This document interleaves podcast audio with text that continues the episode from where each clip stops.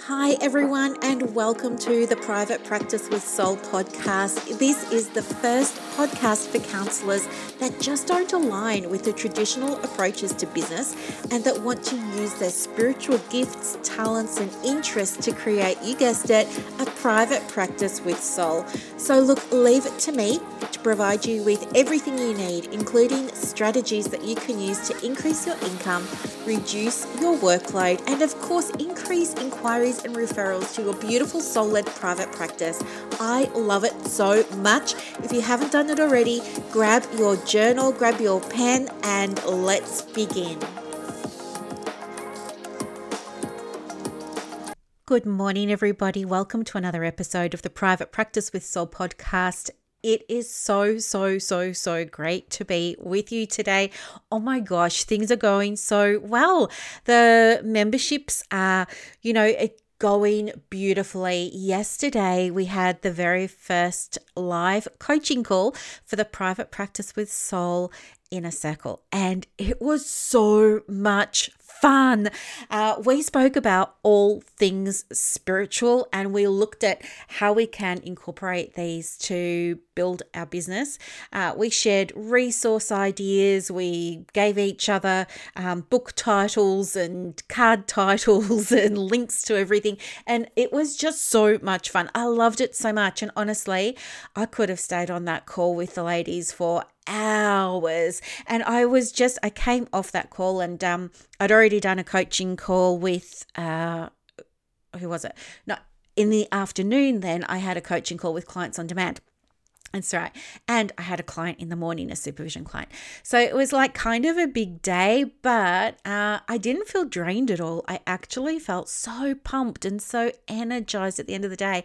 And I just remembered sitting there and I was writing in my journal and I wrote down how thankful I was that I get to do this. Like it doesn't even feel like work, it feels like spending time with people that kind of like you already know. And this was the other thing. Um, we've all been getting to know each other in the memberships before we did the live calls. So then when we came onto the calls, we kind of all knew each other's names, but we hadn't seen each other's faces. And oh, it was just beautiful. I loved it so much. Yeah, I'll stop saying that now, but it was really so much fun. So all my calls are on Mondays, Mondays are my favorite day of the week. And yeah, it's just working out so well at the moment. And new people are joining every day, which is lovely because uh, there aren't any ads uh, running or there's no real promotion going for them. Um, it's just yeah, I'm just so lucky that I get to help these people and uh, yeah, getting some beautiful feedback on all the resources as well. So that's so much fun. Uh, someone was asking me though, well, not someone, a few people have sort of said, what's the difference between the Success Hub and the Inner Circle? Uh, well, I guess the easiest way to just think of it is the Success Hub is for people who are starting out. It's like for the beginners, it's for people who want to check that they've got all the essentials or they know what essentials they need and then they can either go off and do it themselves now that they know what they need you know like having a shopping list now they can go off to the supermarket and they can get their stuff. Uh, but if you're wanting the actual things then you can like say um, one of the things in the hub is uh, knowing what policies and resources you need to have for your private practice. And uh, there's a checklist of that. But in the inner circle you actually get them. So they're two different levels. The the second level, uh, you pay a little bit more, but you get so much more, and you get two coaching calls. So, um, yeah, that's and then from there, if you wanted to work on marketing your practice in a way that allowed you to use energetics that allowed you to use the masculine and the feminine and allowed you to use your spiritual tools and processes and ritual, if you like, and all those sorts of beautiful, beautiful, divine, sacred things, then you would absolutely uh, come along to clients on demand. So they're like the three steps, if you like. The hub is step one, the inner circle, step two, clients on demand is step three. So that's kind of how it works. But anyway, that's not what I'm here to talk about what I want to talk with you about today is feedback uh, and how we respond to it. Now, the reason that I want to share about this with you is because receiving feedback can be challenging, especially when you never asked for it. I think sometimes it happens, doesn't it? Like we share something in a group and then all of a sudden people are giving us their best advice or their best suggestions. Sometimes we don't even want that, like it's completely unsolicited. Um, but other times too, people do ask for feedback with things, and then when they get the feedback, it hurts or it feels prickly or yucky or uncomfortable or fuzzy, like I just don't like it. Um, and you know what? I sometimes have trouble with feedback as well. Like if it's not delivered in a certain way, it can hurt. Like it could be really painful. So I wanted to talk with you about getting feedback um, and having that as a little bit of a trigger for things that um, maybe you don't really want to feel or maybe things you don't really want to explore. Sorry, I have the hiccups. um, so, for example, you know, one of the things that happens a lot is people will say to me, Oh, can you please give me some feedback on my website? So, I will jump in and I'll say, Sure, what are you wanting feedback on? And they'll say, Oh, I hadn't really thought about that. I just want feedback. So I say, Okay, no problem. I'll give you some general feedback and a couple of things that you can do to improve it. And I go into it with of course, the best of intentions. I, I want everybody to be able to come away from an experience with me feeling like they've gained something, whether it was knowledge or a skill or confidence or whatever it is. So I'll go in and I have a look at the website and I'll see a few areas and I'll give a few suggestions. Now, sometimes depending on now i'm not saying this has happened because it hasn't yet but well not that i'm aware of i hope it hasn't happened um, but when you get that feedback, especially if you put your heart and soul into something, like maybe you made the website and you put your heart and soul into it and you love it, and it took you so much courage to share it, and you shared it and you said, Hey, I love somebody to look at this for me, and yes, I want some feedback. And then people start giving you feedback about you can't really read that. What about this font size being a little bit bigger? It's so small. Uh, these two colors don't work well together. Uh, where's this? Where's that? Where's this? Where's that? It, it can be overwhelming and it can make you feel triggered or it can make you feel defeated. Uh, what I want to speak about today, though, is feeling triggered by it and having emotion like frustration triggered, having emotion like irritability, uh, feeling defeated, all of those sorts of things, just so that, you know, I can give you some help processing it. So sometimes it can sound like it's actually the trigger that needs to be addressed rather than you changing something on the website or you learning a new skill. Okay, so I want to share with you some thoughts, and hopefully they are going to land. But I'd love you to write it in your podcast journal. You know, what is it about getting feedback that triggers me? What is it about getting feedback from peers or colleagues or anyone that triggers this emotion in me or that triggers this feeling in me? Okay. Now, for example, when I went through this, um, a colleague shared with me, you know, her thoughts on it. And she was suggesting, you know, were you allowed to ask for clarity? Were you allowed to ask for support for things or tasks when you were younger without feeling shame or guilt? And I think that that was such an important thing for her to say because it really got me thinking about things. And I w- want to share that with you because it is such a powerful question. So I'll share it with you again. But, you know, were you allowed to ask for clarity or support for things or tasks when you were younger without experiencing shame or guilt? Okay. So think about that. And the other thing is, if you're feeling triggered, you know, maybe in the past, somewhere along the way, you acquired a story um, that it was on you to find solutions to things. It was on you to figure things out all by yourself, all for yourself. And so, yeah, when things come up, it might trigger other feelings. Okay. Maybe you, when you were growing up, you were taught that it wasn't nice to give feedback or that you're a bad person if you did it and you shouldn't ever do it. And so now you've got that belief or you've got that value, yet here you are asking for feedback. And when you get it, it's really hard to receive. Okay.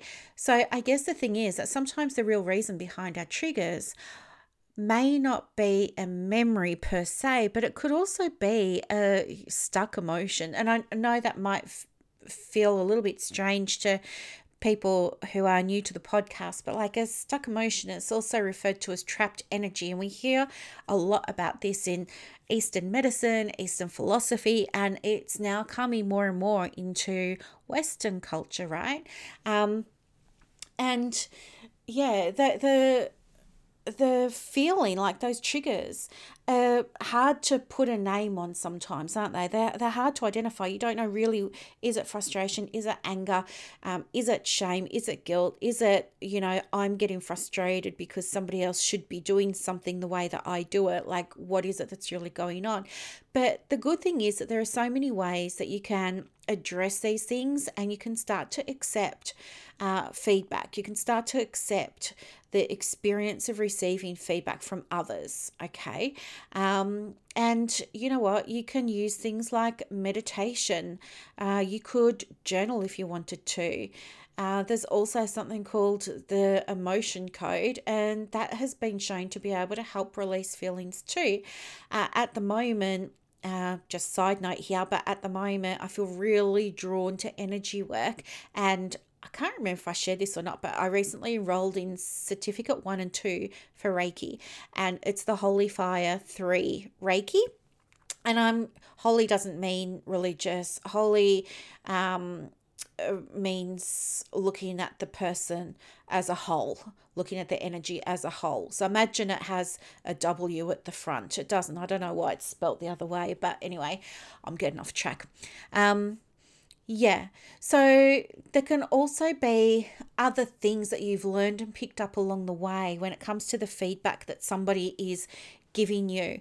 Um, it might be feedback about your message being too vague. Now, one of the things that could be triggering about that is if you have a belief or you learn somewhere along the way that being inclusive was paramount and you need to always be inclusive and stuff like that. Um, and so when somebody says, well, this is really general or this is really broad, um, the reason you're not getting hits or traffic or views or inquiries is because of that. We need to bring it down a little bit. That might conflict with your values and cause you to feel irritated or bothered or frustrated. Yeah. Um, so it's like, on one hand, you want the solution, you want to know what to do differently, but you feel like that solution conflicts with your values, so you don't want to do it. And so you ask for different solutions or other solutions. Oh, maybe if I just run a Facebook ad then, or maybe if I just boost my post then. Well, guess what? Doing those things isn't going to change the fact that your message is too broad and it's not going to resonate with anyone. You could do all the post posting and boosting that you want. And you still wouldn't get any takers because nobody knows exactly what you do or why they should book in with you rather than somebody else. Okay. So, um, you know, starting off looking at why something triggers you, in this case, feedback, starting off looking at why receiving feedback triggers you is the beginning to you being able to find a solution. Okay. Um, starting off with looking at why getting feedback triggers you is the beginning to finding a solution. So maybe write that in your journal as well, because here's the thing when we're um, talking about asking for feedback, we we intend to receive constructive criticism, right? Like if I ask for feedback, I'm hoping that people are going to say, "Oh, there's a typo on this page, and this link doesn't work, and um, you know this is off center." I want that type of feedback so I can make my whatever it is better, right? My goal is to improve something. But if something, if somebody wrote back something that was just mean and it wasn't going to help me improve, would I be triggered by that? And if I was going to be triggered by that, well, then I would look at why is this triggering me? What's it bringing up? What's it making me feel emotionally, physiologically, spiritually, energetically, and why do I think that might be happening? Where's that coming from? Is it an old story? Is it an old belief? Um, and what am I going to do about it moving forward? Okay. So, they're just some ideas of how you might cope with feedback um, when it's unwanted or it's not pleasant or you're, you're feeling upset by it. The other thing that you can do, of course, is pull out your cards. So, if you're a card person, uh, and I know not everybody is, which is totally fine, but if you're a card person, um, go to your whatever deck of cards you have that's calling to you and work with that deck.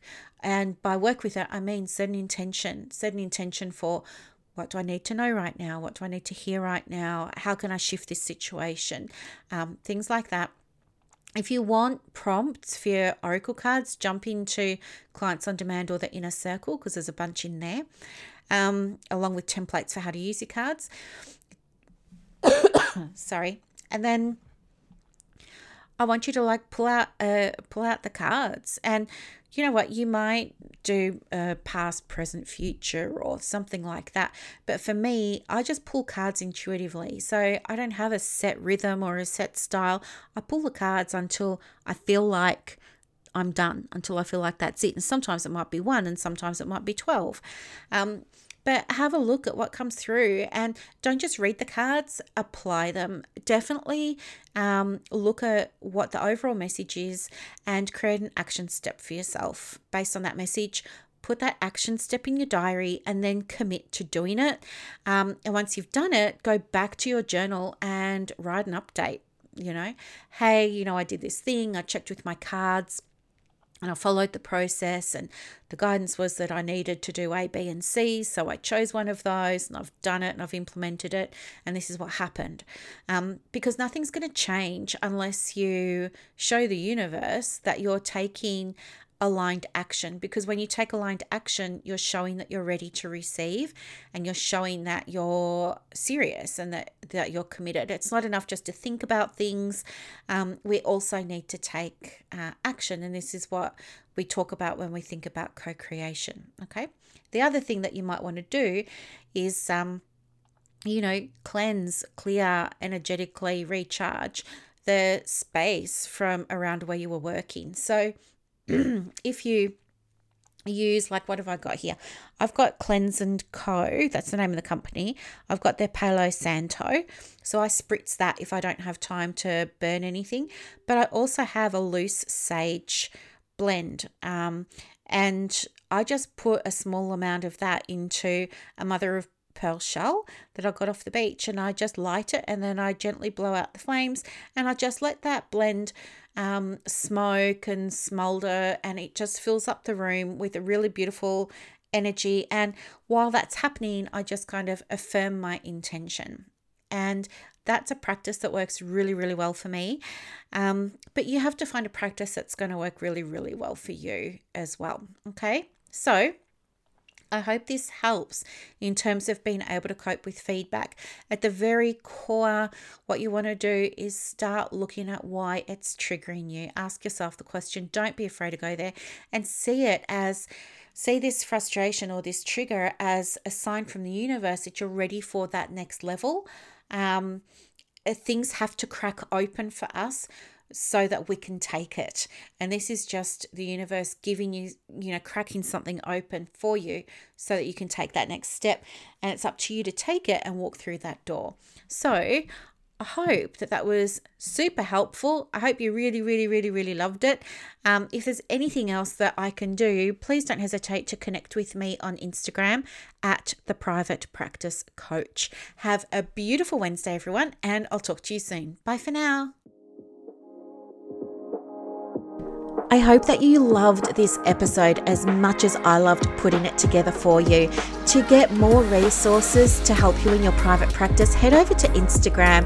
My handle is at the private practice coach. And also, if you want more inquiries and referrals for your business, let me know. I have a program called Clients on Demand that opens every quarter, and I can absolutely get you some information for that as well.